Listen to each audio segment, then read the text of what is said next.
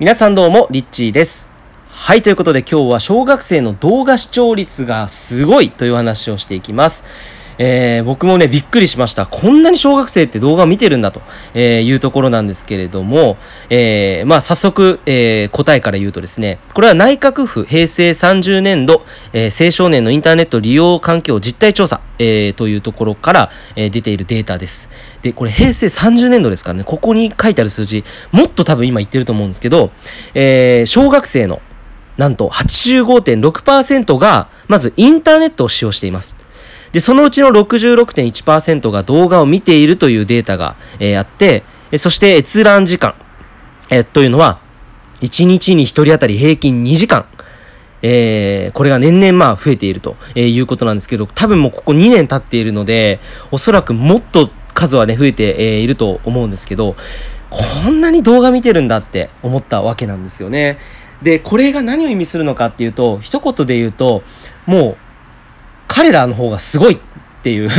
その何を言いたいかというとですねやはりその僕たちってこれからやっぱ発信をしていきましょうねとかいろんなことをこうインターネットでやっていきましょうねっていうことはよく耳にすると思うんですよ。でこれはなぜかっていうともうこの間もねあの音声でお話したんですけど本当に新しい地球ができたのと同じぐらい新しい世界なんですよねインターネットっていうのは。でそのオンライン上で特に今情報を得るための手段として動画っていうものをあの利用している人がどんどん今増えてきています。で、情報を人は得るときに、もともとは文字で、えー得ていました。で、その文字でね、得ているという話が出てくると、必ずそのブログ、ブログの時代がありましたよね。アメーバとか。えーそういった文字を通して人に何かを伝えていったりとか、文字で基本的にインターネット上で、インターネット上で人は物を買う、うようなことがあったわけですね。で、そこから文字から次は画像に行って、で、画像で言うと、例えばインスタグラムが SNS で出てきた時は、なんかこうよくわかんないけど、画像を投稿する SNS でこれどうやって使うんだろうみたいなね、感じで、とりあえずなんかこう、えー飲んでいるコーヒーを写真撮って載っけてみてとかっていう風にやってたと思うんですけど、まあ画像で、えーどんどんこう、えもっと利用者がですね、その画像を通していろんな人から情報をね、得るような、そんな時代がありました。で、そして YouTube が、えーもっとね、こう、どんどんどんどん市場が大きくなってからは、えー動画ですね。で、動画って、まあ動画の時代になったっていう、このね、3つ目の動画なんですけれども、やはり動画っていうのは情報量がものすごいわけです。IPT、その一つの動画の中の情報量っていうのは人が見た時に文字で見る情報量、えー情報量、画像で見る情報量よりも圧倒的な量、えーそして質をそこの同じ時間、同じね、例えば1分間文字を見るのと1分間動画を見るだけでは、もう圧倒的な差があるわけですよ。だから多くの企業はその動画を利用して広告を使っていく。インターネットで、えー動画マーケティングっていうのが、えー、だいたい2012年以降にこうどんどんこう出始めて、これからは動画の時代だ、動画をやろう、動画で宣伝していくんだっていうような人たちがね、どんどん増えてきた。で、その時流行ったんですよ。結構動画マーケティングの講座とか、そういった動画マーケティングティング系のオンライン講座みたいなのも結構インターネットの情報系でね、結構流行っていましたけど、もう今って当たり前のように誰もが動画を使う時代になっているわけです。で、これ企業だけでなくても個人が動画を使って物を売る時代になっているっていう中で、中でですよ、今もしこれ発信あなたがしていなかったら、少しこれもう今ね、この小学生がやっているというところで、ちょっとこれ真剣に考えなきゃいけないっていうところなんですね。で、まあ、これぶっちゃけて言うとですね、小学生がもうこんなに使っているっていうことは、おそらくですよ、おじいちゃんおばあちゃんが、そのスマホを見て、あ、そんな使い方よくわからんねお国は、って、もうそんな難しいのはもう私たちにはできないよって言ってたと思うんですよ。で、それと同じぐらいの差で、僕たちがもしですよ、仮に動画を使っていなかったり、インターネットもそもそも使っていなかったらってなってきたら、ものすごい、その差っていうのは、僕たちはおじいちゃんおばあちゃんではないけれども、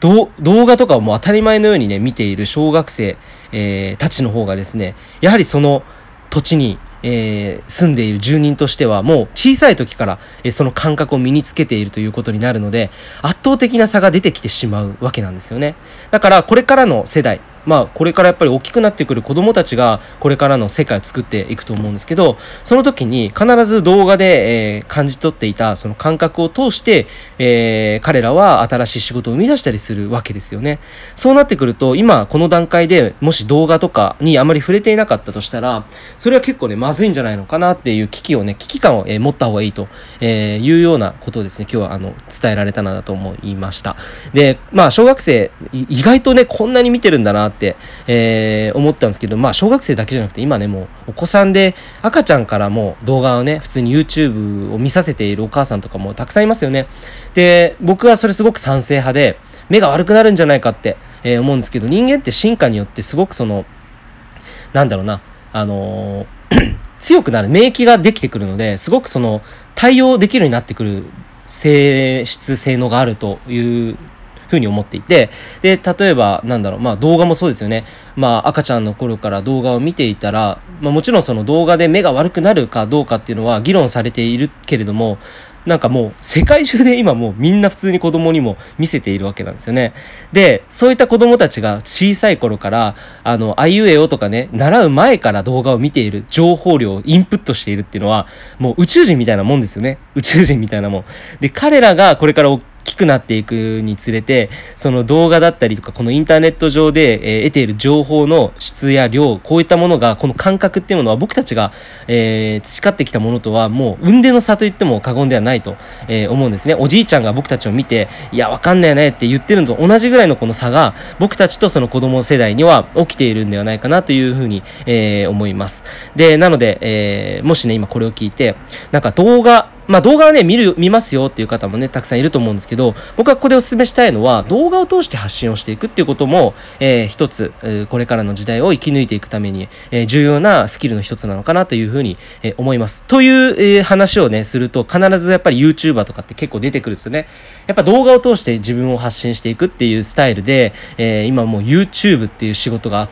めちゃめちゃ増えてきたじゃないですか。YouTuber みたいな仕事が。で、今はね YouTube の次に流行ってきているものが何かっていうのが、えー実はですねライブライバーですね。ライブっていうのがすごく今流行ってきていてもしかしたらこれから YouTube の市場ももう一気に抜いてしまうんじゃないかっていうぐらい、えーライバー、が結構ね流行っているそうです。まあそんな風にですね結局動画なんですよね。動画とえーそして今それが生配信とかね、生、リアルタイムに移行しつつあると。リアルタイムで情報を得るというところに価値が出てきている。そういった中で、えーまあ、僕たちは今これから新しい時代をね、えー生きようとしているわけなんですけれども、まあそもそもこのね、動画をまずあの見てもいなかったりとかしたらもう全く違う全く違うこう星に住んでいると言っても過言ではないのかなっていうふうに思うんですね。まあ、なので、えーぜひですね、まあ、動画を見ながら、そして自分でもし発信するとしたらどんな風に発信していくんだろう。えーまあ、例えばライブ配信からやってみるっていうのもすごくいいのかなというふうに、えー思います。今からそういったものに慣れていくっていうのは、えこれからのね、え時代を生き抜くために、えすごくいいと思います。はい、ということで今日は、もうね、小学生こんなに見てんだっていうびっくりした報告の、えー音声でした。いかがでした、いかがだったでしょうか？ということで、いつも聞いてくださり、ありがとうございます。リッチーでした。